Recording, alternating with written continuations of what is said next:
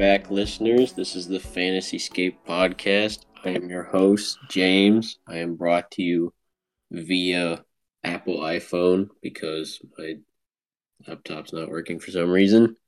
Uh, but I'm host. I'm, I'm joined by my co-host, uh, Alex, What's up, everyone? Michael, Hope everyone's having a great day. and Nick. Hey, how's it going? So today we're going to be continuing our, I guess, series. I don't know what to call it. Um, that we started last time. We're going to be going over the 2021 uh, uh, rookies. Uh, sorry, I didn't mention. We're going over the wide receivers uh, this episode. So we're going to be going over the, the rookies and um, some buy lows and sell highs that we like along with some wide receivers from uh, the next couple draft classes that we're excited for. So, yeah. Now, before we start, um, I just want to know in general what do you guys look for when you're trying to decide whether to put uh, high draft capital into a wide receiver? There's no like right answer for this. It's just kind of personal, I guess. Uh, I watch a lot of Fantasy Flock Network, and he always like talks about like what draft capital the team invests. So like Mhm. that's a really good indicator. Like personally, looking at someone like Ja'Marr Chase, first receiver taken in the draft, he he's gonna get all the opportunity in the world, even if he has a bad rookie season. Um, over someone like Rondale Moore, who I believe was taken in the second round. Um, that's just a good indicator. And then like also if they have a good QB and also what kind of role they're gonna have. I mean, that's just like really all that Yeah, really factors in for me. I always look at what other uh, receivers are already on the team, Yeah. which I guess that's Yeah, I kind of what you put as when you were looking at the role. But that's always a yeah, good I thing like to to look look for. into how pass happy that team is, because like a team like the Patriots, uh, who run the run the ball a lot, or maybe like the Washington football team, uh, they just there's just not enough targets to go around. Uh, same with like maybe like the Ravens, which might be changing, but like an example uh nowadays would be like Jaylen Waddle and Elijah Moore getting like tons of targets a game. Uh, so like how Michael said, like less competition uh, and more pass happy teams is really good, especially in PPR. Uh, that's what I like to look into. Mm-hmm. I've I kind of made a list in my head uh, while I was at work tonight, um, and I've I've numbered this list in terms of importance, and Alex hit on a lot of them in this list. But my number one thing is obviously uh, involvement in the passing game, aka volume. You know, you have to have a good enough volume to be fantasy viable. Uh, Unless number two, AJ Brown. Yeah. Uh, number two is pretty obvious. Wide receiver talent. You have to be good at as a wide receiver. And kind of tied with that is uh, passing efficiency or quarterback talent. You want your wide receiver to be at least be tied to like an average quarterback. Like you don't want uh, a Davis Mills throwing your guy the football. or You don't like want a- a Jared goofball. yeah, Jared Goofball, or like a Taylor Heinicke or something like that. You, you just you know it doesn't have to be an elite quarterback, but someone who can consistently give them the ball. You want somebody at like at least a Kirk Cousins type of person, or a Derek Carr, or a Jimmy G. Right, right. Um, and then number three, I have uh quality of targets, which is kind of what you guys were talking about, like their role, I guess. In general, I'm looking for outside playmakers for my dynasty wide receivers. Like, I don't want slot receivers, if that makes Mhm. sense, because their value just is so dependent on volume. I mean, look at someone like Tyler Boyd, right? Like Mhm. Tyler Boyd and like 2018, I think. He was like a top 10 fantasy wide receiver for a little bit. But then you introduce those outside playmakers and Tee Higgins and Ja'Marr Chase, and now literally no one wants Tyler Boyd on their dynasty rosters. So I, I think the type of wide receiver is often overlooked. Mm-hmm. Um, and then fourth, Alex mentioned this uh, team investment, whether it's draft capital, guaranteed money, whatever. That's what I look for. Those are my four criteria, I guess.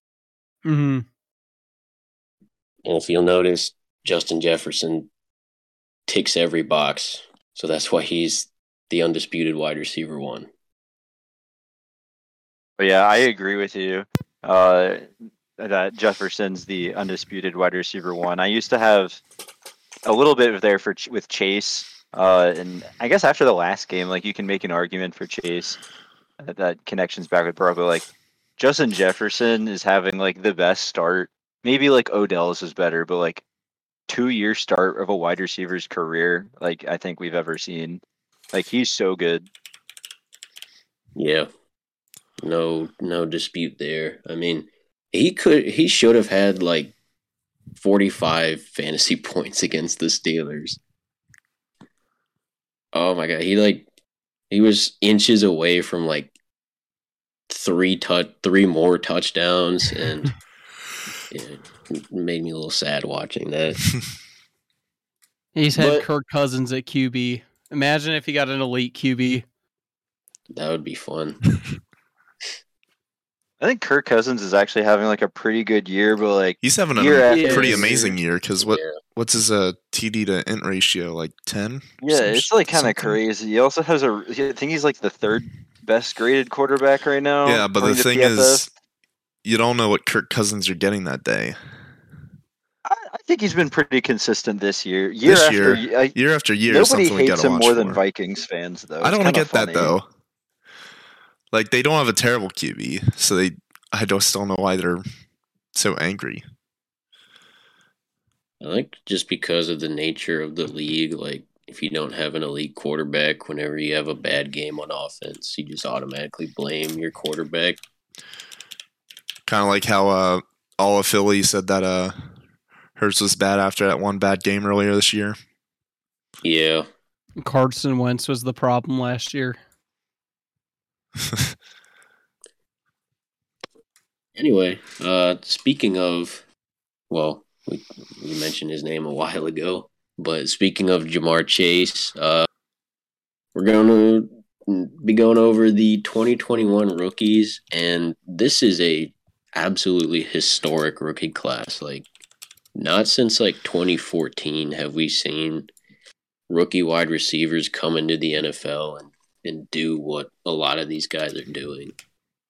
You got guys like Ja'Marr Chase, uh, Jaylen Waddle, um, I think Kyle Pitts, and maybe DeVonta Smith are all on pace to get uh, a thousand plus yards in a year, which may be a record. I'm not sure, but just ridiculously like young receivers just balling out, and you love to see it.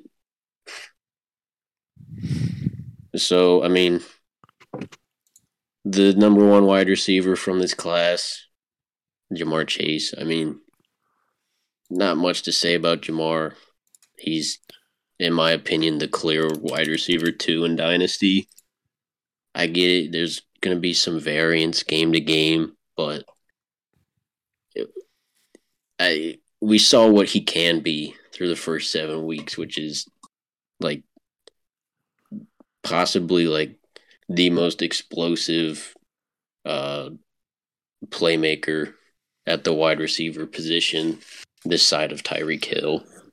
It's just ridiculous what him and Burrow can do together when they're clicking. Any more thoughts on uh, Ja'Marr Chase? Yeah, I- I think. Or Oh, you you can go. Oh, I was just gonna say I agree with James. Um, I just feel like a lot of people are really hard on these rookie receivers. So like when Ja'Marr Chase has those down weeks, they just like some people overreact too much, and like really that comes down to game scripting and also you got to remember he's a rookie. He's not going to catch every like like well, it was a touchdown pass that Burrow threw 2 weeks ago, but like I know a lot of people are mad about that, but like he's not going to catch every single one of those in his rookie year. So there's he's going to have to develop a little bit and I think that he is the clear number 2 receiver. He's just so explosive like you said. Yeah. Yeah, and if you look at the film, like he's open on a lot more plays than like there. You'll just look back at the film, and there'll be so many plays where like, oh, if Burrow looked there, Ja'Marr Chase is wide open uh, for like a touchdown or something. I saw like two or three from just the 49ers game alone. Uh, and I think the reason why Ja'Marr Chase had like a four week slump is because teams are just playing a bunch of cover two against the Bengals, and I feel like Zac Taylor just has no idea. Yeah, I don't know. I'm not like entirely sure he knows what cover two is. Uh, I feel like you, you could tell me that I would not be surprised. But uh, every, I saw I read an article about it, and basically he's being clouded. And the way you beat that, and like what the what Justin Jefferson does and what Davante Adams does, uh, is they'll move him into the slot. They'll just move him around. Same with Cooper Kupp. And the Bengals like kind of just have started been doing that. Uh, and Ja'Marr Chase even said it himself. He just wants to be moved around so that you can't get doubled. Uh, and I think like once I really think that that like four week slump is just that's not a thing people should worry about. Like I think this is might be the perfect time to buy Ja'Marr Chase if people are worried about that. Well, now that Jaylen Waddle's the big name, hmm This is Yeah, if he probably the lowest his value will be. Yeah. ever. Yeah, If you can trade Waddle for Chase, that would be pretty. Uh, I'd do like if I could get Waddle in a second for Chase, or the other way around, trade Waddle in a second for Chase. I would do that instantly. Oh my god! And I think Yeah. that's probably fair value according Yeah. to a lot of people right now. well, speaking of Jaylen Waddle, uh, uh, he is. I think he was the second wide receiver off the board for most uh, dynasty uh, rookie drafts. He's looked. Uh, I mean, if Ja'Marr Chase just were erased, uh, he would probably be the best rookie uh, wide receiver at least. I mean, Yeah. he's just looked really good. Uh, Mhm. Playing mostly in the slot, um, but I don't think that's necessarily a knock on his talent to play outside. I just think Miami has such a poor offensive line that they have to throw little short, quick passes every throw, and obviously putting your best player in the slot is uh, the best for that. Uh, so, yeah, I, I really like what Jaylen Waddle's doing. Um, and I think as both Tua and the offense in general uh, improves, I think uh, you're going to see more of that, uh, you know, downfield playmaking ability that we saw in Alabama from Waddle. Yeah. They, well, you kind of touched on it. Like they clearly t- trust him as like their best like playmaker. He's like I was looking at player profiler. He's number two in routes run and number five in targets and number two in receptions across all receivers. That was heading into this week, so it might be a little different, but that's like pretty crazy for a rookie receiver. What's Right. interesting though is that he is number two in routes, and I mean that might be good. Well, first of all, why does Miami have anybody out number two in routes? Like they, I guess they don't have anybody to run the football. Like it, maybe this is why Tua like breaks his ribs every other game. I feel so bad for him. yeah. But uh, I feel like the amount of routes he has run is slightly a concern because if you look at his yards per route, it's the 44th highest. I don't know. I feel like he gets enough targets where it just doesn't matter. But like, if you look at somebody like Ja'Marr Chase uh, and look at his yards per route, he is the 10th highest at 2.47. Uh, and that's actually also because he runs out with three wide receivers uh, and most and a lot of teams only have two. But so that's like a little concerning for me. But I still think he's a great wide receiver, so I'm not like that pressed about it. I think his value is a little higher than what it it should be at the moment. I'm not buying like Jaylen Waddle high right now, but I do think that he will be a great fantasy asset for a long time. He does remind me of Tyreek. Like I know everybody just pulls out speed, but like how Miami's using him and putting him in this like halfway between the slot, uh, and just letting him not have to beat press or anything, and just kind of like letting him run around and get like yards after catch. Uh, and I think he's a really talented route runner. Uh, so I do see the comparison between the two just beyond more than beyond speed. My only concern with Jaylen Waddle is that he's kind of eating off of volume right now. Um, you guys were looking at some, uh, what was it, fantasy points per target uh, metric while I was gone. I think, right? Yeah. Is that correct? Okay. Mhm. Um, but I, uh, so when Miami eventually brings in more playmakers, you kind of wonder what's going to happen there. But like I said, I think he can replace some of the volume with downfield efficiency. So I'm not worried too much.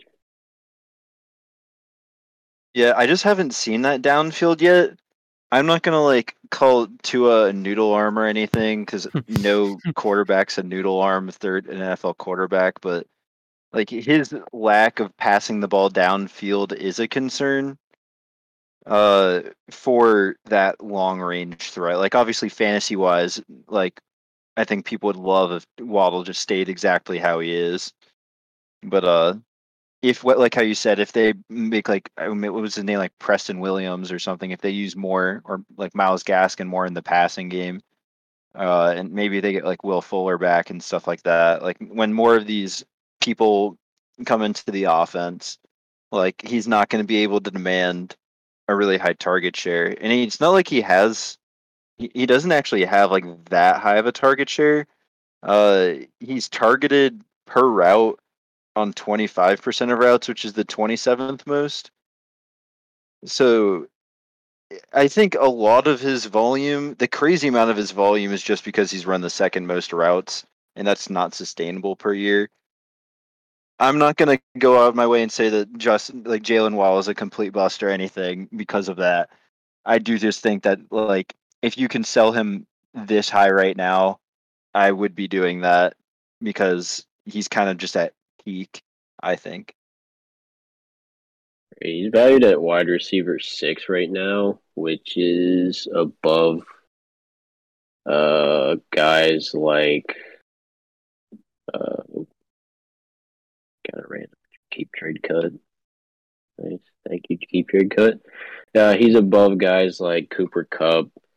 He's above AJ Brown. I don't like that. Um, DK Metcalf. Uh, those types of wide receivers. Um, I, I I think around wide receiver twelve ish is probably fair for Waddle right now. Uh, so yeah, if you can capitalize off of wide receiver six value, I, I'd be looking to do that. Um, any more thoughts on Waddle? No. I think we That's all I got. everything. Moving on, we have DeVonta Smith, I believe, is the wide receiver three off the board. Uh, it's been an up and down season for Smith, but he's definitely shown the route running prowess um, yeah. that, that he showed in, in college. Uh, it the QB situation for Philadelphia has just been hit or miss, I guess, throughout the season. Um, I don't really have too much thoughts on Smith. There's not really a lot to talk about. There's been some good moments. There's been some bad moments. Just kind of a normal rookie year for a wide receiver, I would say.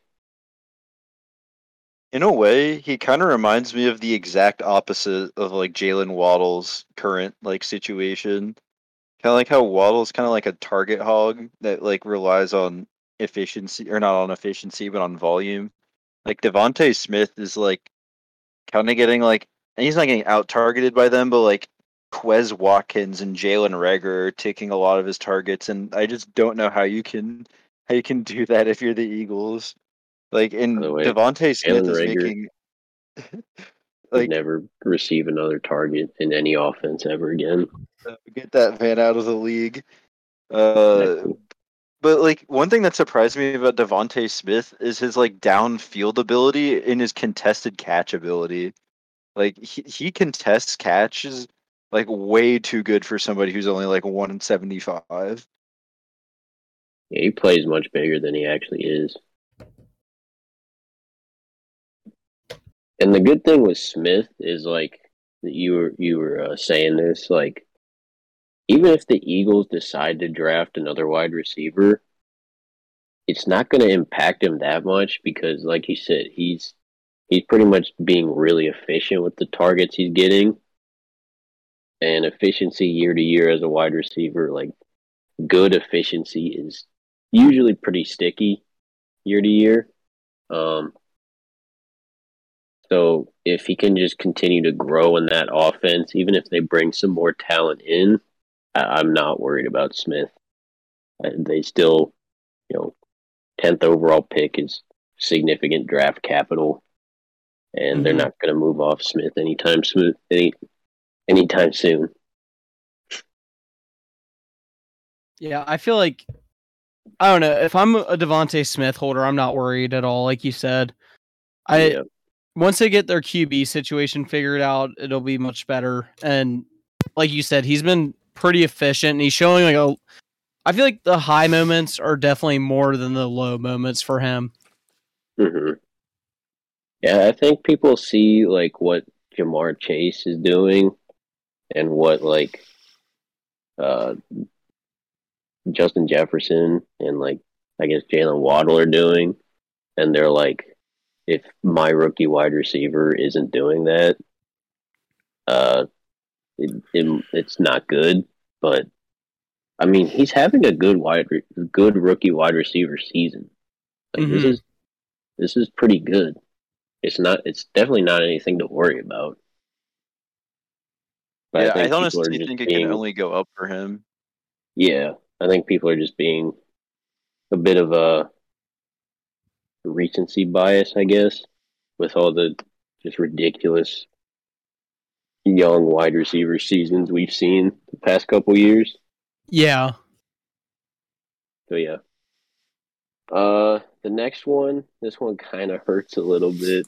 I talked about this guy all summer, uh, and then he gets placed on the IR. But Elijah Moore, oh, I love this guy so much, but you know, just unfortunate injury. He was Right just at- starting to break out too. He was doing so well. Yeah, He was like the wide. he was like the wide receiver three or something since like week seven. I don't think overall. anybody's. I don't think anybody's more upset than me who traded for him specifically to contend with him. I traded AJB uh, for Elijah Moore and Brandin Cooks and with James and uh, I still like that trade. I still like that trade, but I could really it- use Elijah Moore as I contend. It definitely it made sense at the time. You know, I, Yeah, Yeah. obviously, no one knew then that he, he, he even got injured. Yeah, I had Elijah, M- or I still have Elijah Moore. And like, I think I literally had him in every league I was in, like including redraft. Um, then obviously I sold him to Nick because I was like, in case this guy gets injured, and then classic James curse, I guess. I don't know. Immediately after I trade a player, they just get injured. Uh, but this does increase your buying window for Elijah Moore. Go out and try to buy him, please. This is a Yeah. really, really talented, like, I'm talking like elite playmaker. Mm-hmm. Like, what he was doing with the quarterbacks he was playing with was quite honestly ridiculous. Like, I, I haven't seen like someone this like compactly strong and like able to make ridiculous catches like he does since like Antonio Brown. Like he's that level of talent. Not saying he's as good as Antonio Brown, but he's that type of wide receiver. I do like the Antonio Brown comp. I think Mhm. Yeah. Moore's a bit faster. I, I think Antonio Brown's a bit stronger, but Elijah Moore's Yeah. actually pound for pound, he's a really strong. Uh, but one thing that I've heard about Elijah Moore that makes him really good is he's really good at reading coverages and just finding open zones. Uh, Oh, that's yeah. like really his best skill, and I think that like if you follow reception perception, like all the breakout wide receivers, like that's the best trait like to go off of. Mhm. and especially if this person's like physically gifted and can win in man coverage and press as well like that's definitely something you want to invest in and for fantasy if it's somebody on a pass happy offense that's like only trending upwards like yeah that's definitely something you want to buy low Yeah. I mean, he was just uncoverable. Like ever since like the Jets bye week, like there. I mean, there's just so many highlights of him just getting like wide open. So a little tough to see him uh, go down, but again, increases the buy window. Definitely go buy him. There are gonna be a lot of people undervaluing him right now. Can't wait to hear how Elijah Moore is injury prone in the offseason. All right, next up we got uh Rashad Bateman, Shoddy B. Uh had a really good game against the Cleveland Browns.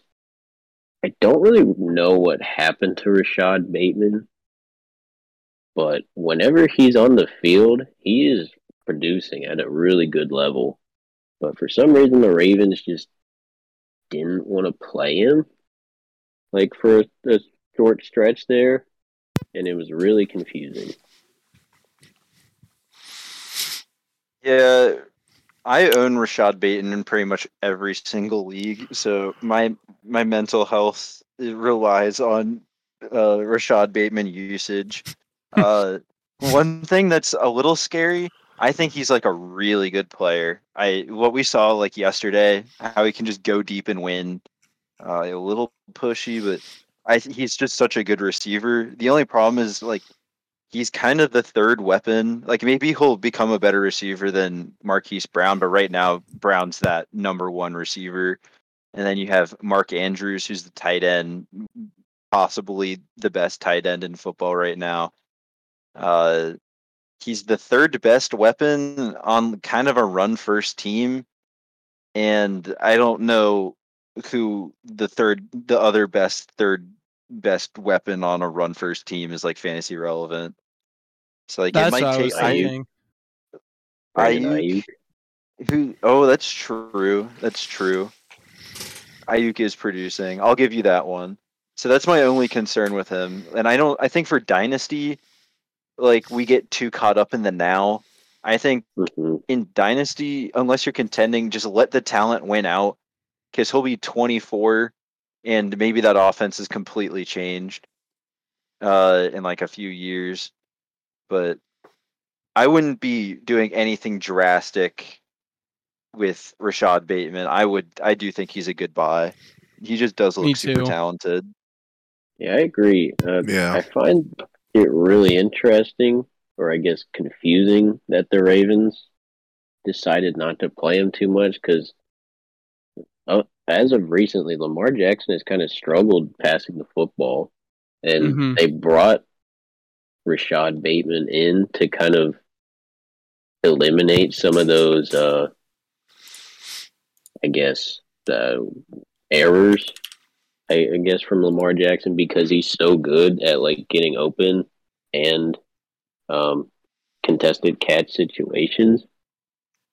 So I, I really don't know why the Ravens weren't playing him more.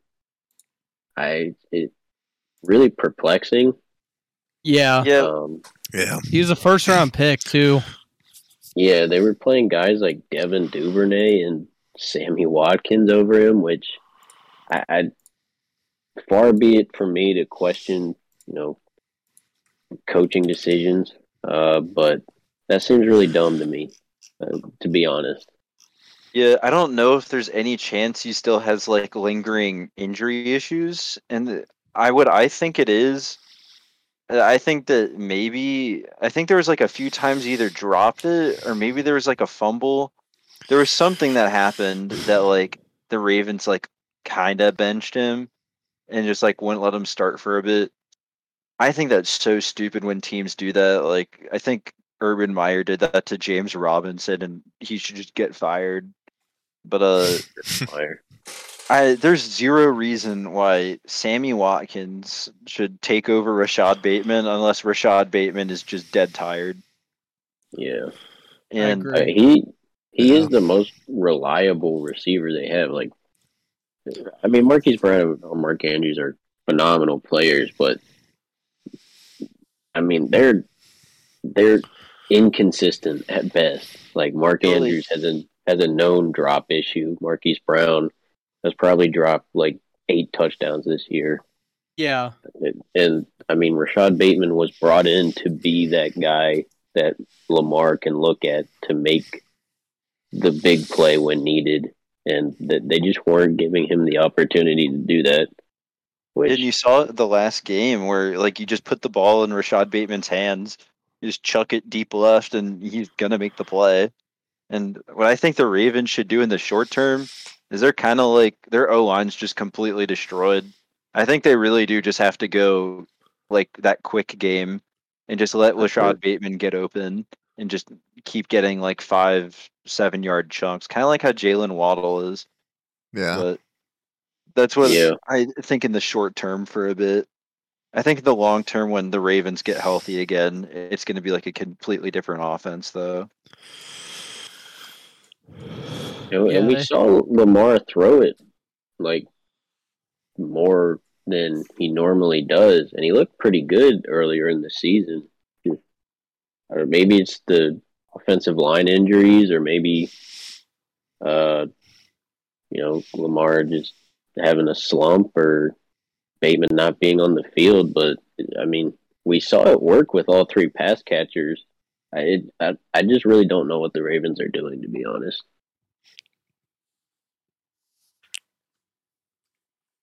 Any more thoughts on on Rashod? No, not not, not anything that wasn't already said. Yeah. I'm I still really like him, obviously. And yeah, I think it's important to just buy into talent sometimes. yeah, Yeah, everything's been and touched on mostly for me. I feel like if you if you have him like Nick said, don't do anything drastic. I I would For be sure. holding him. You can't sell him now because you don't know what his value is. So I would just hold him. And I think he's gonna produce eventually. Like like Nick said, like that offense might be completely different next year when they're all healthy. So definitely wait for that. Right. Yeah, and he hasn't even scored a touchdown yet. Like he's doing, he's putting up all of his fantasy production with just only based off of catches and yards. hmm That was something I If found you- crazy when I looked at it. I think he was like down like at the one. Oh, that That made me game. so upset. Yeah. My mental health hated that. Jesus. All right. Um not gonna go too deep into this. I'll probably do just one or two more. Uh, we'll talk about someone who's been on the come up recently, Amon-Ra St. Brown. Uh, has had pretty good uh, games back to back from the goofball himself. Um,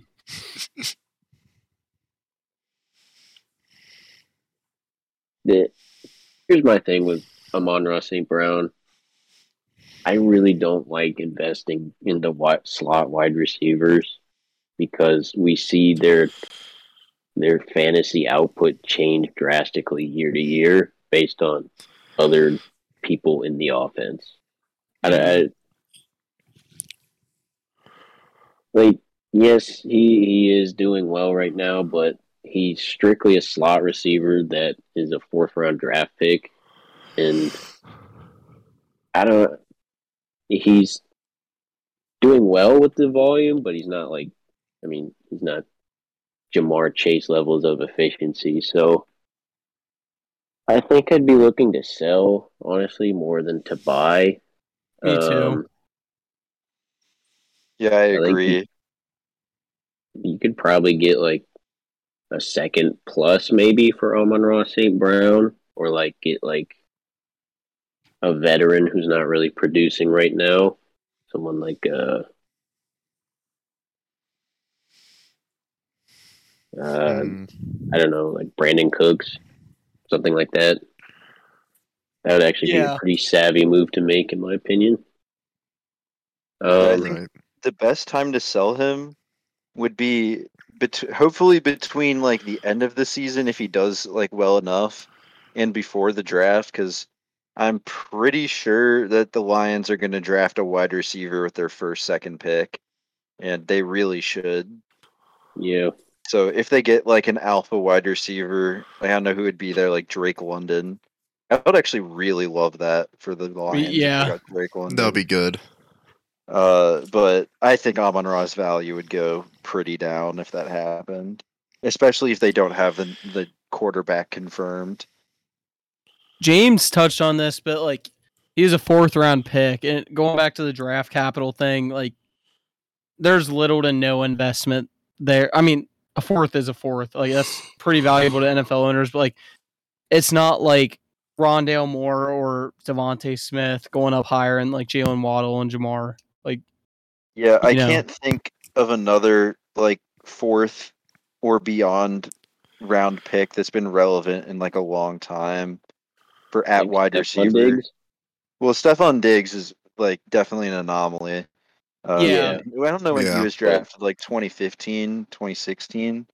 Yeah, but if you think of like the top twenty-five, most of them are like in the first three rounds at least, wide receiver wise. Yeah, Right. So yeah, uh, I'd be looking to sell more than to buy Amon-Ra St. Brown. yeah, because Um, owners of him probably aren't gonna um sell him for too cheap, especially Yeah. after the few good games he's put together. Yeah. Um, anyone else you guys want to touch on or just Mm. move on? Um, I was thinking about I had Rondale Moore, um, just because there was some buzz about him earlier in the season. Honestly, like um, since that like boom game he had, I feel like from what I've seen, he really hasn't done all that much that's impressed me. No. There's some highs and lows, but like they just I just don't think he's like good for long term. He's an undersized receiver and um he's getting a 49.6% snap share and it's just that's not something that I'd want to look for in a receiver. it Yeah, goes and that back to my snapshare. I just want to go say this really quickly. The snap share is really bad, also considering that the Cardinals run a lot of four wide receivers out and five wide receivers out at once because they have like this air raid system. Mm-hmm. So like they just like are so deep at wide receiver right now that he just gets no opportunity. I think like Christian Kirk is always above him.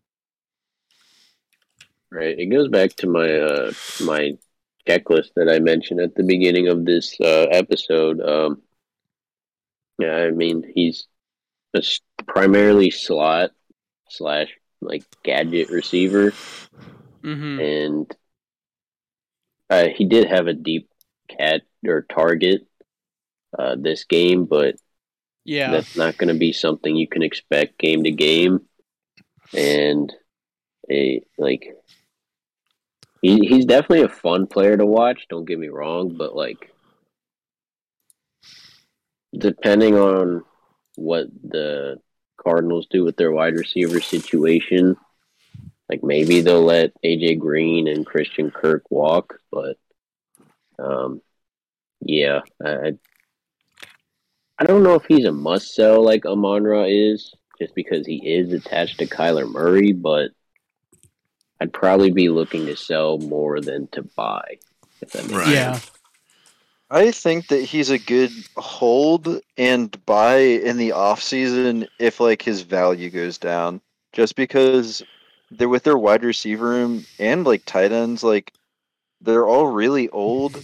Like DeAndre Hopkins is turning thirty next year. He's still going to be de- like slightly less DeAndre Hopkins, which is Mhm. borderline all pro level. Uh, I actually kind of like Rondale Moore still. I don't know why he's not like getting more like snap involvement because like if you watch the game today, he almost did have another deep catch. He kind of does get open deep. I don't know why he doesn't get snap share, but he's also like taking reps at running back. If you saw that, and just like Yeah. that, like versatility just reminds me of Deebo Samuel. And now that I'm just like, now I can't like, I'm I keep trying to find the next Deebo Samuel, and if Hmm. anybody else is the next Deebo Samuel, like Rondale's not as big as him, but like that, I would be on the lookout for a potential Deebo new Deebo Samuel. Mm-hmm. Yeah, he's not eh, like I said. He's not a must sell, but uh, maybe you'll have someone in your league that's like overly interested in Rondale Moore that's willing to pay up. Um, but yeah, uh, I think I think that about does it for the uh, rookie class. Unless there's anyone else you guys want to mention. What are you guys' thoughts on Uh, Kadarius Toney? That's what I was wondering too. I uh, like him. I think there's potential with that big game he had, but like I would okay, so honestly, I would want him over Rondale Moore, but I wouldn't want him over like Rashod Bateman or Elijah Moore or DeVonta Smith.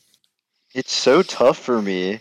Like, I really, really like one. The one thing that I like value the most in wide receivers is just general athleticism, and just uh, so just like speed, strength, just like the bare minimums, and just like how shifty you are, because Mhm. like the the wide receiver like I think of when I think of shiftiness is like is Davante Adams because if you just look at him on the line, like he can go at anywhere, any moment. And I think Yeah. Darius Toney's like even more. I think he's the shiftiest person in the NFL, especially in the open field. So like, I feel like he really does have that like ceiling. I'm not gonna say he has Davante Adams ceiling, but like, and what my favorite quality is, and he's the best at it.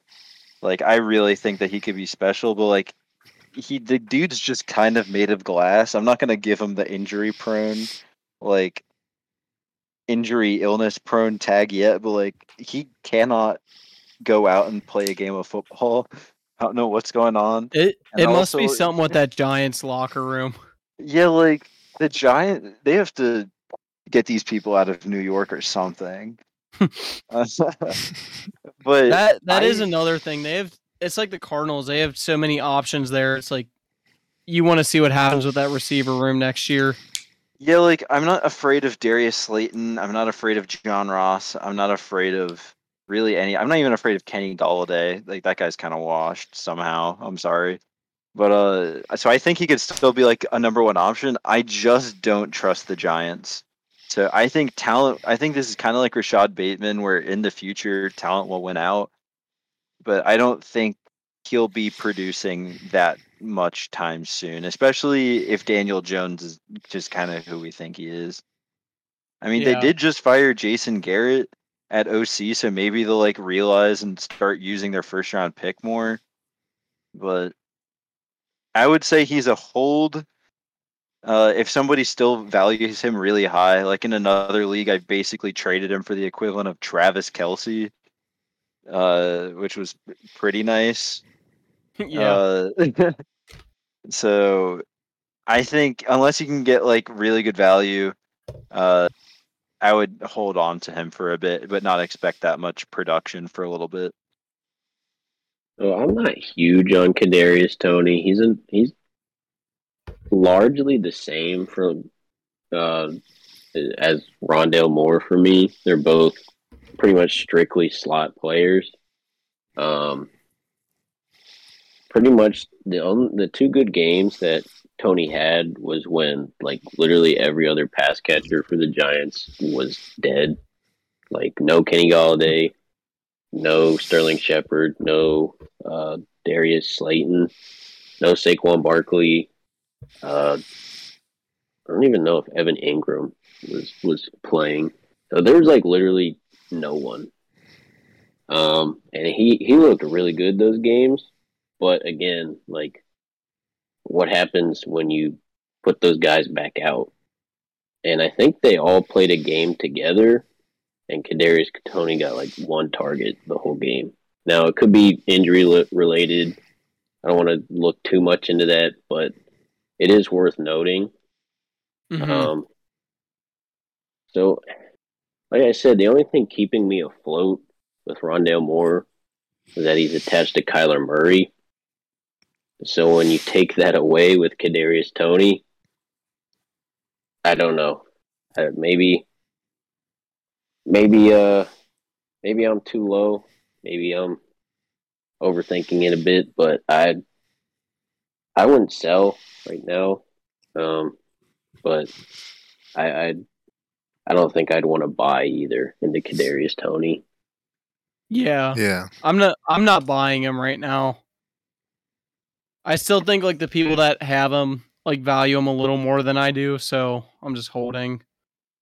Yeah. My probably my buy low right now, according to Keep Trade Cut again. I, I do all my market value uh, things according to Keep Trade Cut because it is crowdsourced. But I mean, Yeah. for me, it, it's clearly AJ Brown, wide receiver nine. That doesn't even sound low. It- or he's wide receiver eight now. He went up a little bit. That doesn't even sound low. That's still criminally low for AJ For Brown. him. Yeah. When you look at his age adjusted uh, wide receiver seasons, they are historically great. Um, I mean, what he's able to do in terms of like efficiency and like downfield playmaking is ridiculous. And then you add in his like actually elite yards after catch ability. He's one of the best wide receivers in the league. Mm-hmm.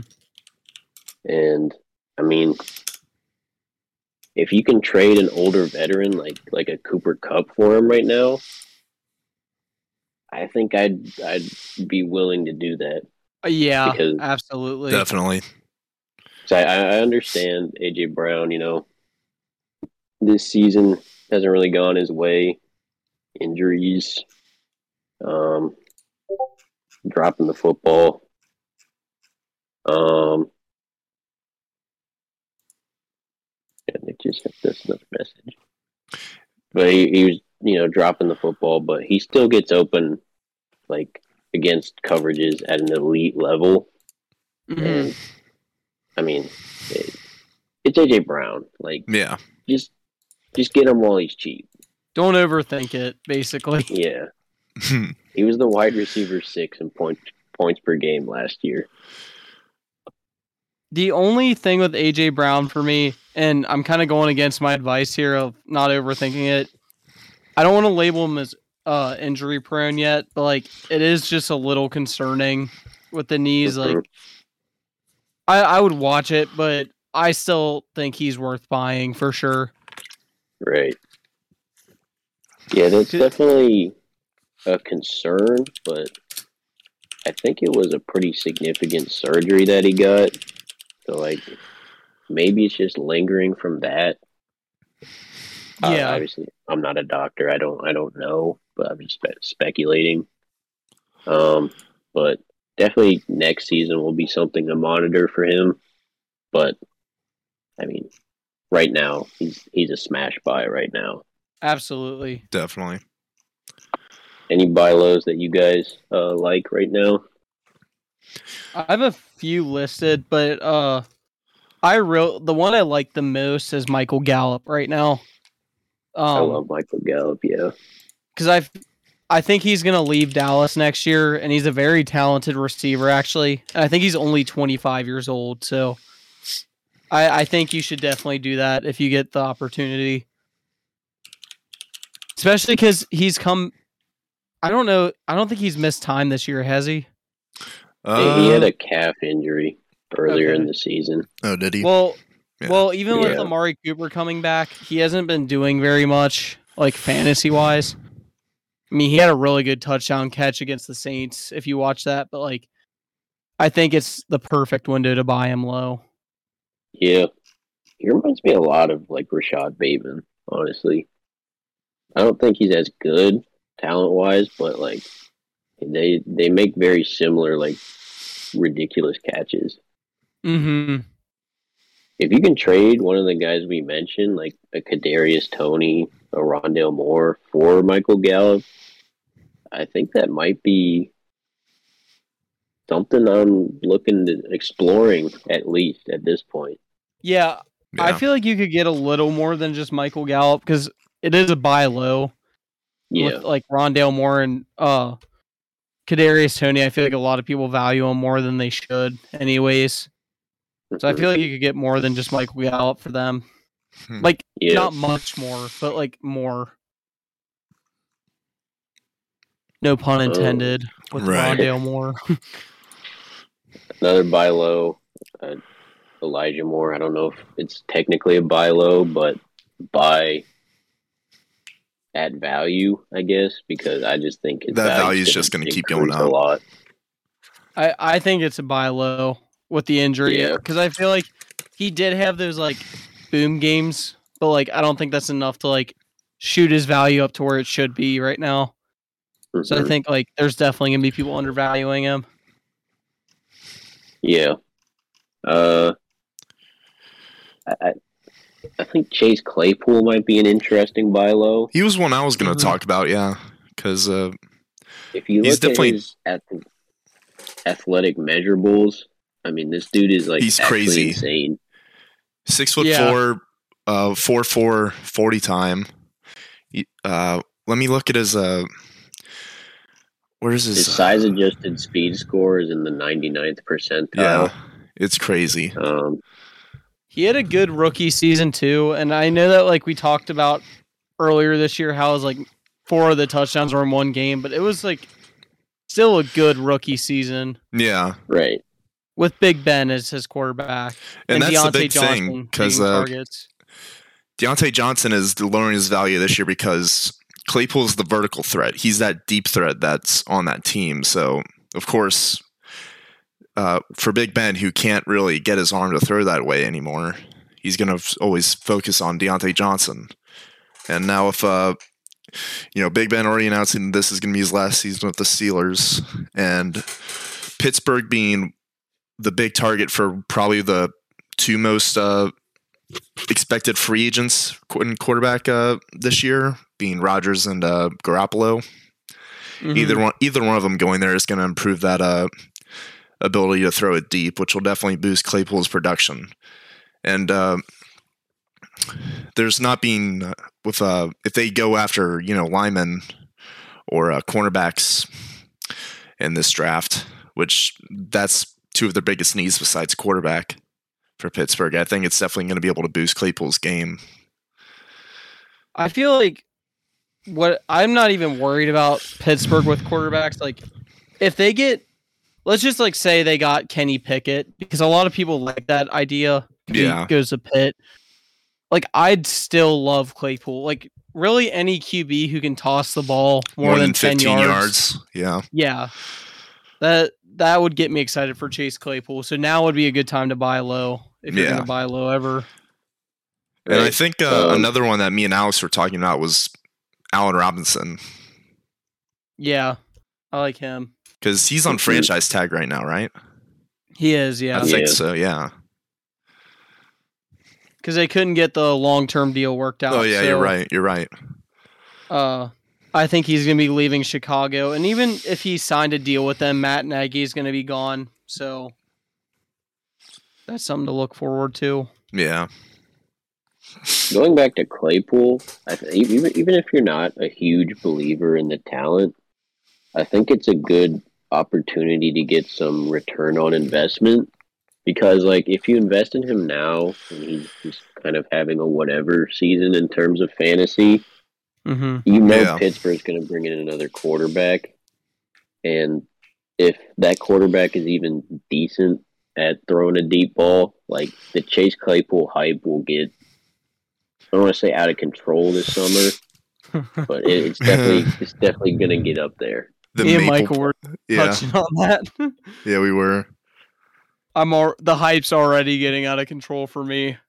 Yeah, Yeah, the Mapletron hype will uh will get uh, get a little insane. And I don't I really, think, Yeah. you know, I don't really know if uh, it's gonna do anything, but his diva behavior last on Thursday night may like make him iffy in some people's eyes because I know some people like really focus on that sort of behavior.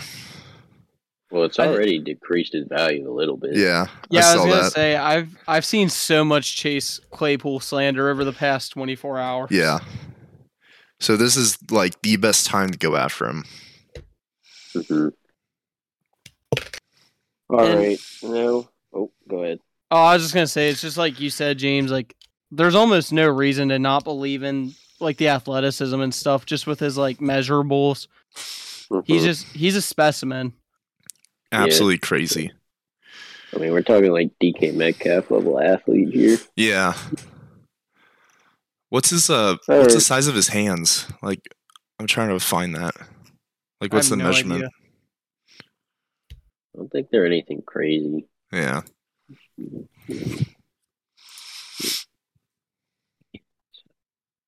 I uh I guess r- while Michael's finding that, like I had uh Nine A and few seven more, I- eighths inches, which Nine, is seven, eighty eighths. second percentile. So that's Nine- pretty yeah. good.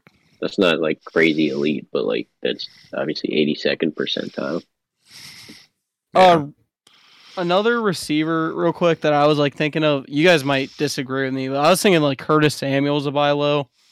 I still I'm still part of the Curtis Samuel hype train. I think like bad QB play and play calling is like and he's returning from a groin injury. Like I think it's just he's had a really like off season because you look at the production he put up in Carolina, it was really good actually. He's still only like 25, so yeah. I'd look into Pretty- buying him. According to Ch- Keep Trade Cut, you can trade Jarvis Landry for Curtis Samuel one for one. I would do that so quick. Like sending Jarvis Landry. Yeah. Yeah, I think Curtis Samuel. Uh, he, he's he's a good player. Uh, they just need to get. Uh, they just they just need like any quarterback who's not Taylor Heinicke. Yeah. Heinicke's not horrible, but like for fantasy, he's like the devil. He's the worst case scenario for fantasy. yeah. Yeah. Like I'd rather Not have very- Big Ben. Like Yeah, for my honestly, I mean look yeah. at Diontae against Terry. All right. Speaking of devil quarterbacks, uh, time to get into maybe controversial. Maybe isn't the word, but the debatable aspect, the the sell highs. Uh, so I have some pretty big names on my sell highs. Uh, first of all, uh, Jerry Jeudy this kind of hurts because I had Jared Jeudy pretty high in the offseason, but with them re signing Courtland Sutton and Tim Patrick, what are you going to get out of Jerry Jeudy? Like, be realistic. What- Yeah. Yeah. What's going to happen with Jerry They- Jeudy?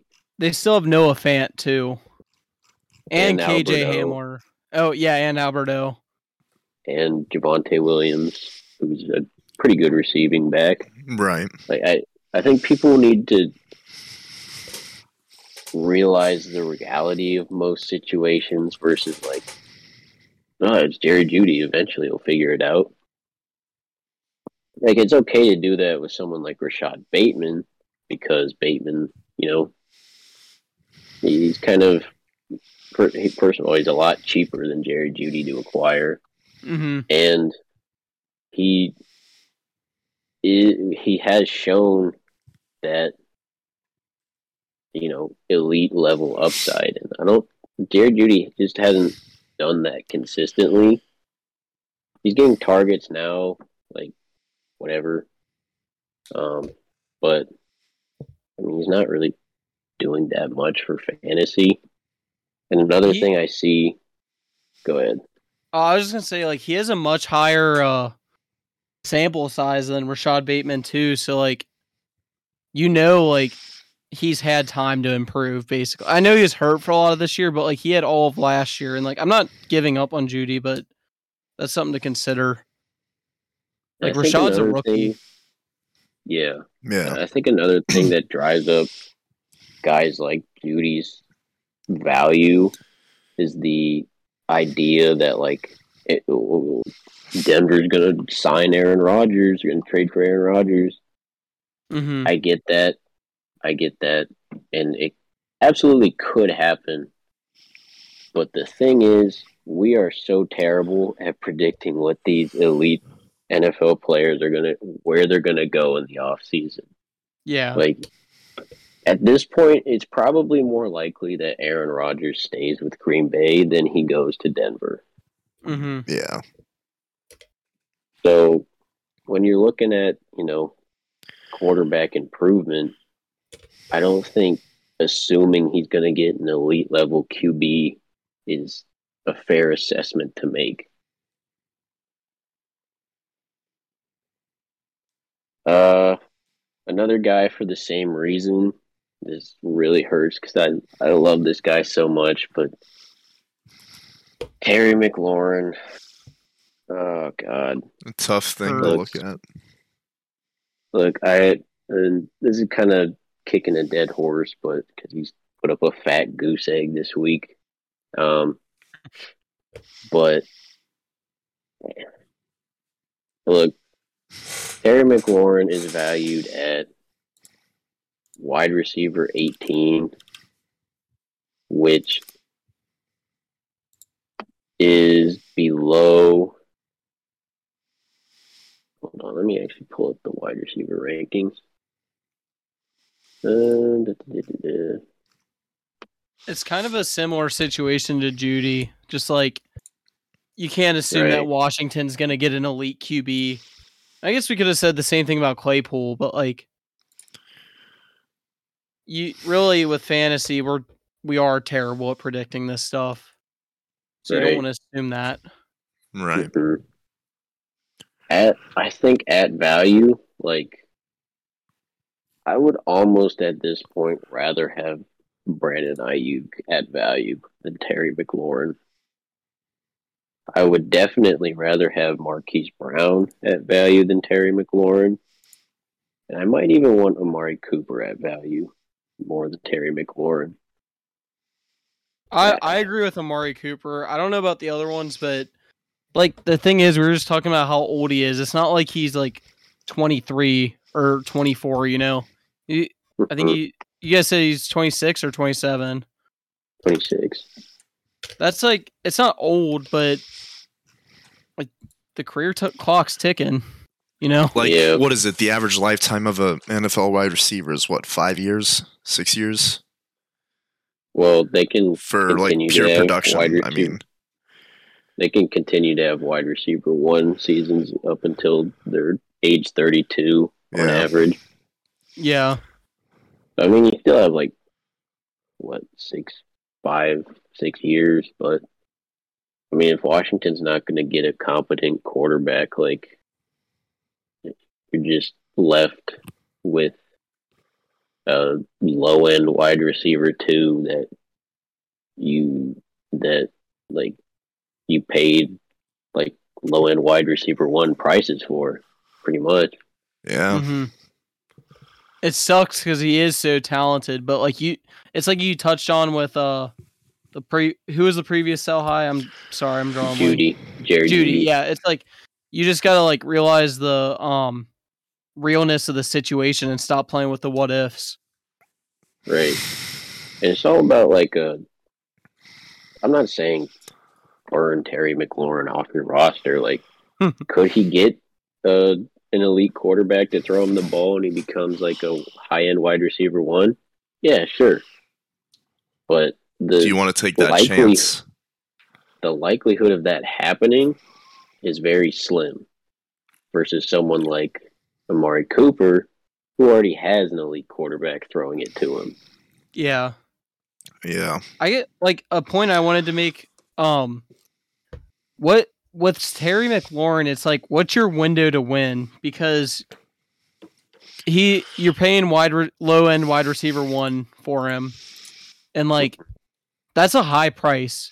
So you're basically like your window to win it's like any time in that six years, like say he plays till he's 32, you're giving yourself six years there, and like who knows if he actually gets a quarterback and becomes that low end receiver one you paid for. Like if you sell him now, you might get someone that like can actually help with your chances of winning at all one or two like in the next few years. Like it's really important to evaluate your team like that. I feel like. Right. Like you're not gonna get pretty much anything this year if you're buying because Taylor Heinicke is like he hates fantasy football clearly, yeah. and then like next year, what if Washington you know drafts a rookie? Well, then you got to go through the typical rookie struggles. I mean, look at all the rookies this year; they all suck. All the rookie quarterbacks. hmm And then Terry McLaurin is attached to that. And then the next year, he'll be like 29. And that value apex, you know, usually the the apex of a wide receiver's value dynasty wise is like that 28 range. And Terry Yeah. McLaurin will be past that. And just something to keep in mind. Yeah, I mean, buying, uh, y- I was just gonna say, going with that, you talk about like selling high and buying low. Like, basically, sell high is our message. right? If if you can trade Terry McLaurin plus a little bit for AJ Brown right now, like that, that would be that would be a good move to make, in my Yeah. opinion. I Even if you're trying to buy 100%. Terry McLaurin, just throw in a something a little smaller, like a little small extra piece, and just get AJ Brown. Yeah, AJ Brown has been a dominant wide receiver in this league. I'm not saying McLaurin hasn't, but like it hasn't translated fantasy wise. Like his highest finished was Oh wow, this is a lot worse than I thought. Number twenty in points per game. I have, honestly I was expecting that to be higher. yeah, me too. Yeah.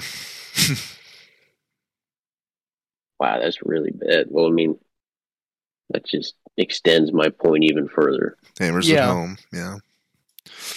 Whereas AJ Brown, wide receiver sixth in points per game last year. Just just some food for thought. Right. Well, um any more sell highs you guys want to mention? Uh, Nothing crazy, Yeah, not- really.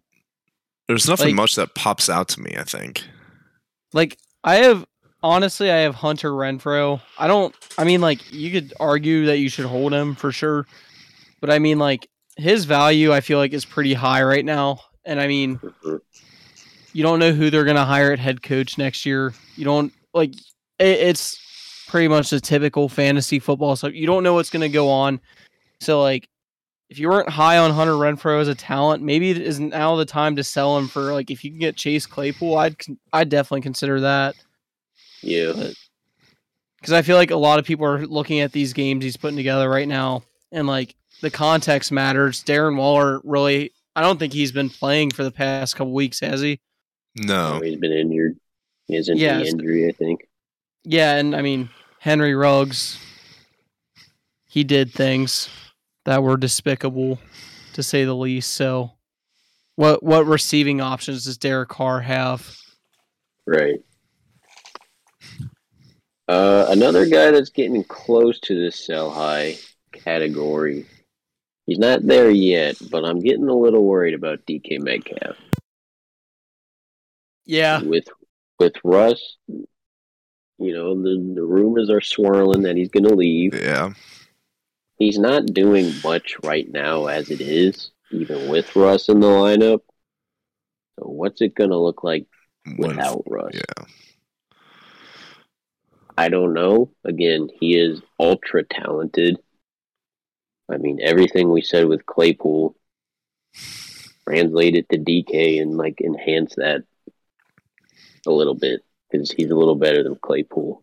hmm Um, but I mean, at the same time, if Russ leaves, his value's gonna go down. yeah. So I don't For know. For some people, drastically. which I like think he, like he might be at that apex now. if value if his value goes too down too much, I might consider him a buy low hmm if Russ leaves. Because again, he is ultra talented, Right. but again, he's not a sell high now, but he's getting close to that. You're watching him.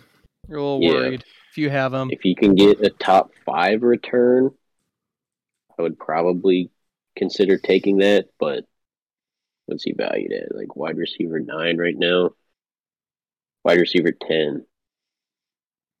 At that point, I'm probably just holding, honestly, Mm-hmm. because I don't. There's no wide receiver below him that has his ceiling. I mean, maybe like DJ Moore is another guy on that borderline sell high uh trend because I mean he just his quarterback play is just yeah, so god there's awful. there's just such a question mark there in Carolina. But yeah, everyone below him, I mean Chris Godwin, Diggs, Diontae, Tee Higgins, maybe DJ Moore. I mean, they just don't have the athletic upside that DK Metcalf has.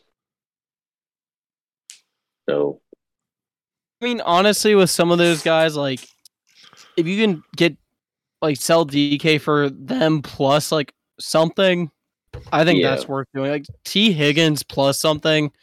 I own DK in our PFF Enjoyers League, and I would do that. Like just with the rumors of Russ leaving, I love Tee Higgins for the future. He's a target machine Yeah. and him and Burrow have incredible chemistry. So like someone like that, I would love to do DK for, and I feel like that's a really realistic trade. yeah, so definitely monitor DK. I think at this point right now, I'd be more willing to sell DK than I was to buy.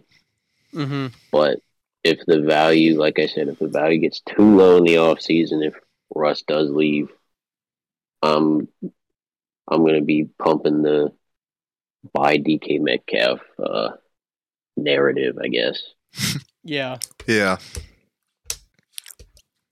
All right, well, I I think think that's all that's that we have on our Yeah, I think that's all we have on our list.